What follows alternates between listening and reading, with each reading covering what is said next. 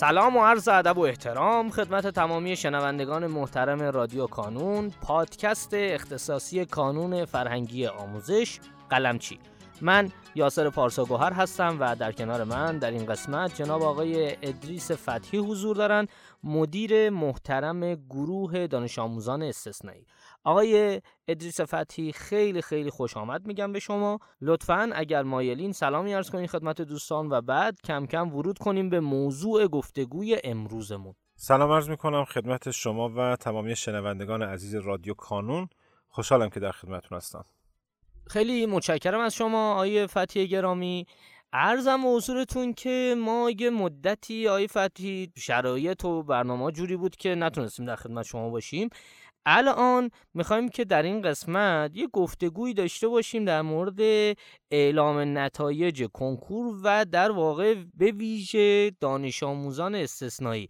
این نتیجه دانش آموزان استثنایی رو به ما یه گزارش طوری ازش بدین و بگین که عملکردشون در سال قبل چی بود و در کنکوری که گذشت و بدونیم که بچه هامون چه نتایجی گرفتن. در سال تحصیلی 1401 1402 ما 2300 دانش آموز استثنایی رو در بنیاد قلمچی ثبت نام بورسیه کردیم. خب ثبت نام بورسیه هم که خودتون مستحضر هستید. یعنی اینکه بدون در نظر گرفتن هیچ شرطی ما در آزمون ها به صورت رایگان ثبت نامشون کردیم و ازشون هیچ هزینه ای نگرفتیم.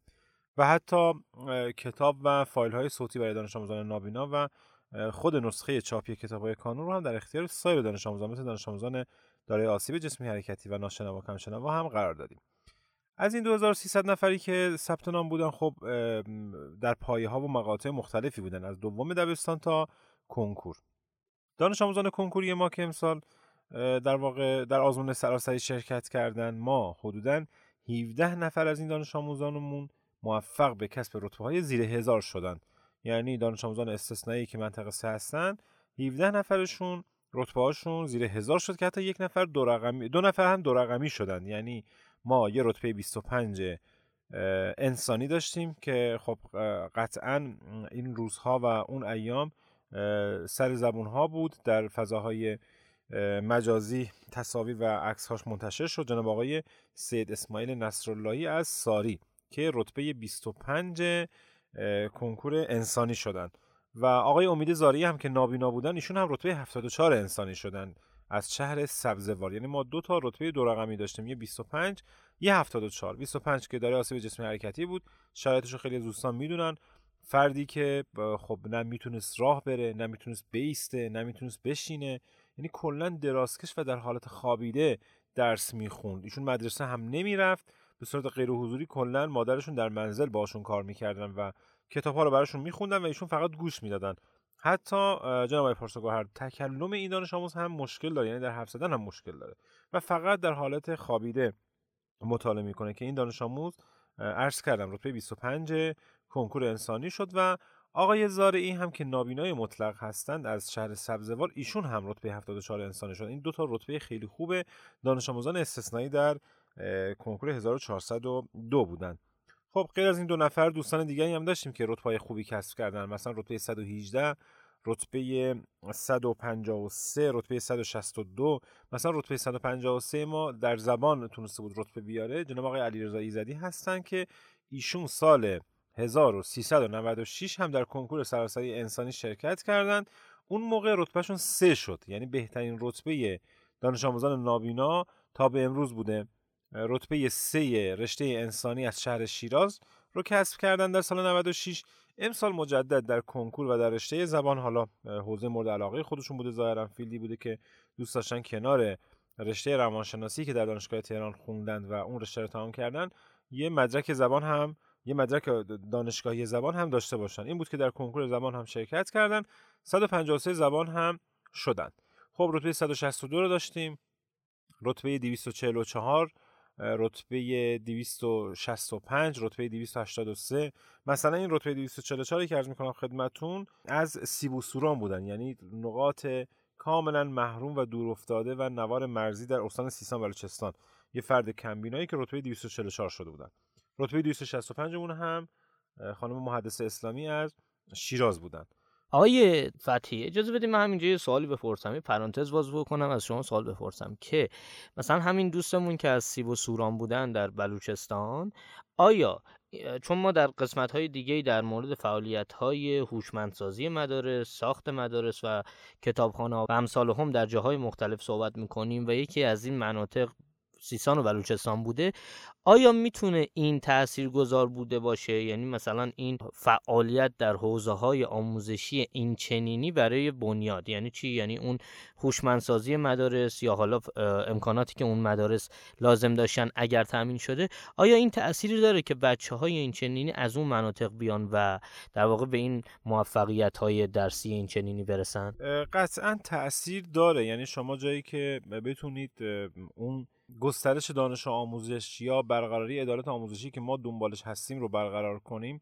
خب طبیعتا در خروجی و در نتایجی که دانش آموزان به دست میارن تاثیر داره. خب استان سیستان بلوچستان حدود استانهاییه که تو بحث هوشمندسازی و ساخت مدارس خب بنیاد خیلی خوب کار کرده. حالا اینکه این دانش آموز در مدرسه درس خونده باشه که توسط بنیاد هوشمندسازی شده باشه یا تجهیز شده باشه نه اینو من دقیق اطلاع ندم. ولی می‌دونم که شهر سیبو سوران و مدارسی که اونجا هستن به شدت مورد توجه بنیاد هست و نمایندگی قلمچی این شهرم جناب آقای نعیمی جز افرادی که خیلی فعاله و خدمات بنیاد اونجا هم وجود داره بخصوص آزمون ها بورسیه کردن دانش آموزان و بحث هوشمندسازی.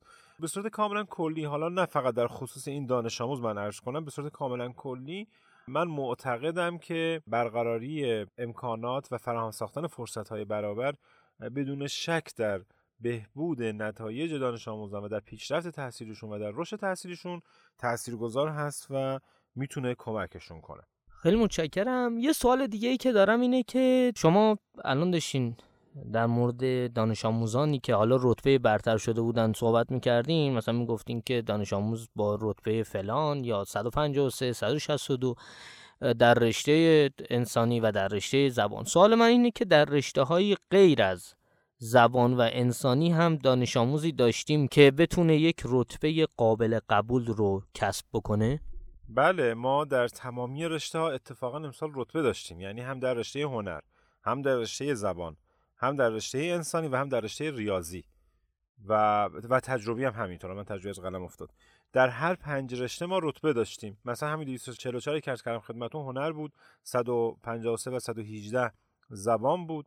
25 و 74 و 162 و 265 انسانی بودن. رتبه 283 مون ریاضی بود که یه دانش آموزی از شهر همدان. و از صندلی چرخدار استفاده می‌کردن خب خودشون نمی‌تونستن راه برن و حتما باید از صندلی استفاده می‌کردن. 265 مون که یه دختر خانم از شیراز بودن خانم محدثه اسلامی نابینای مطلق. 416 مون باز هنر بود از جویبار مازندران. 515 کم شنوا بود و رشته تجربی. 535 ما ریاضی بود کم شنوا از تبریز و رتبه 526 مون باز به همین ترتیب. رتبه 600 مون هنر بود رتبه 726 مون رشته تجربی بود. از استان یزد بودن. رتبه 953 مون رشته ریاضی بود. ایشون هم از صندلی چرخدار استفاده می‌کنن ویلچری بودن از شهر قزوین. من در خصوص این پراکندگی که شما فرمودید این نکته رو عرض کنم.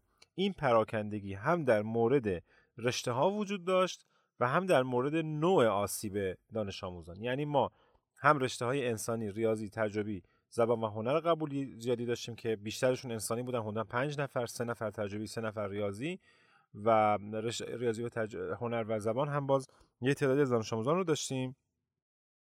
در واقع من بخوام اگه خیلی دقیق بگم تجربی ریاضی هنر زبان هر کدوم سه تا رتبه داشتیم و در رشته انسانی هم پنج نفر داشتیم که جمعا شده بودن 17 نفر. بعد در مورد نوع آسیب هم. ما هم کم شنوا داشتیم هم نابینا داشتیم هم کم بینا داشتیم. و هم دارای آسیب جسمی حرکتی. اون پراکندگی که شما فرمودین رو ما در تمامی رشته ها داشتیم.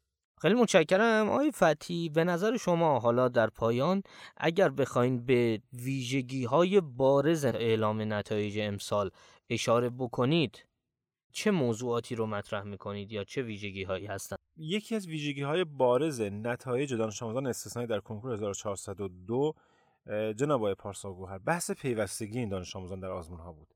نکته که همیشه مورد توجهه و آقای قلمچی هم خیلی هم روش تاکید داره. پیوستگی یعنی اینکه دانش آموزان چقدر تونستن مرتب در آزمون ها شرکت کنن و غیبت نکنن. تعداد حضورشون چقدر بوده و این حضورشون چقدر پیوسته بوده. از 17 دانش آموز استثنایی که موفق به کسب رتبه زیر هزار شدن دوازده نفرشون در بیش از 50 آزمون برنامه یک کانون شرکت کرده بودن. این چیز فوق العاده است. اصلا بی سابقه است که از اون 17 نفر 12 نفر در بیش از 50 آزمون و سه نفرشون در بیش از 100 آزمون. شرکت کرده بودن. اما دانش آموز داشتیم در 191 آزمون شرکت کرده بود. این برای دانش آموزی که خب دارای آسیب خاصیه دارای شرایط خاصیه خب این تعداد آزمون واقعا شاهکاره اینکه هر هفته یا هر دو هفته یک بار روزهای جمعه در حوزه شرکت کنه حضور داشته باشه و آزمونش رو بده. خب قطعا این دانش آموزان نیاز به خدمات بیشتری دارن نیاز به حمایت و کمک اطرافیان بیشتری دارن ولی باز با این وجود غیبت نمی‌کنن و حضور دارن.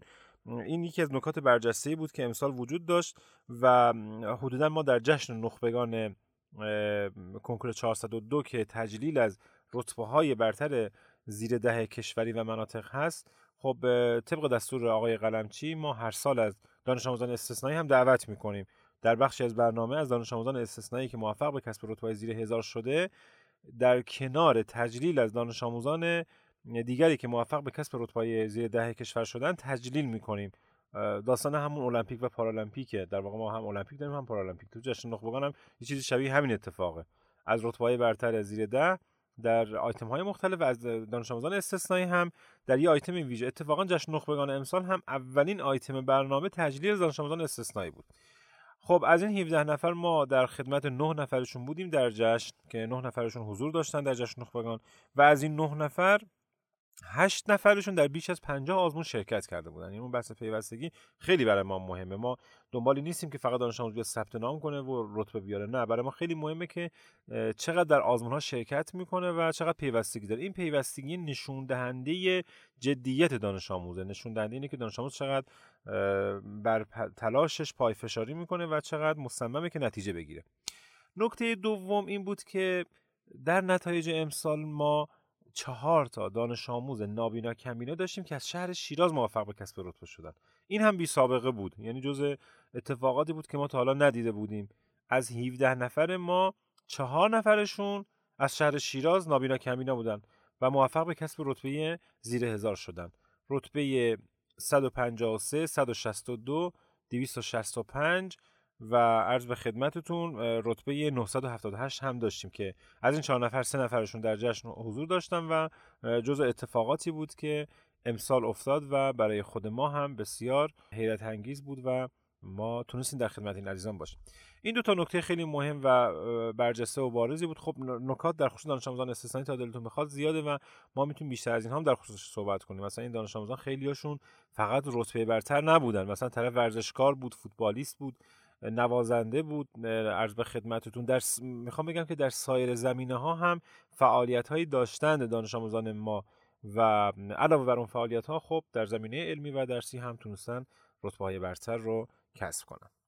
خیلی متشکرم از شما آقای فتیه گرامی. بابت اینکه امروز کنارمون بودین و ما با این گزارش که شما فرمودین قطعا می‌تونیم در نظر بگیریم که چه روند رشدی وجود داره برای بچه های استثنایی و چه کارهایی کردن و چه کارهایی قرار انجام بشه. خیلی متشکرم از شما عزیزان بابت اینکه صدای ما رو شنیدین. لطفا هر سوالی دارین همینجا که دارید گوش می‌دید این قسمت از پادکست رو برای ما کامنت کنید و ما هم قول میدیم که در اولین فرصت به تمامی سوالات شما پاسخ بدیم.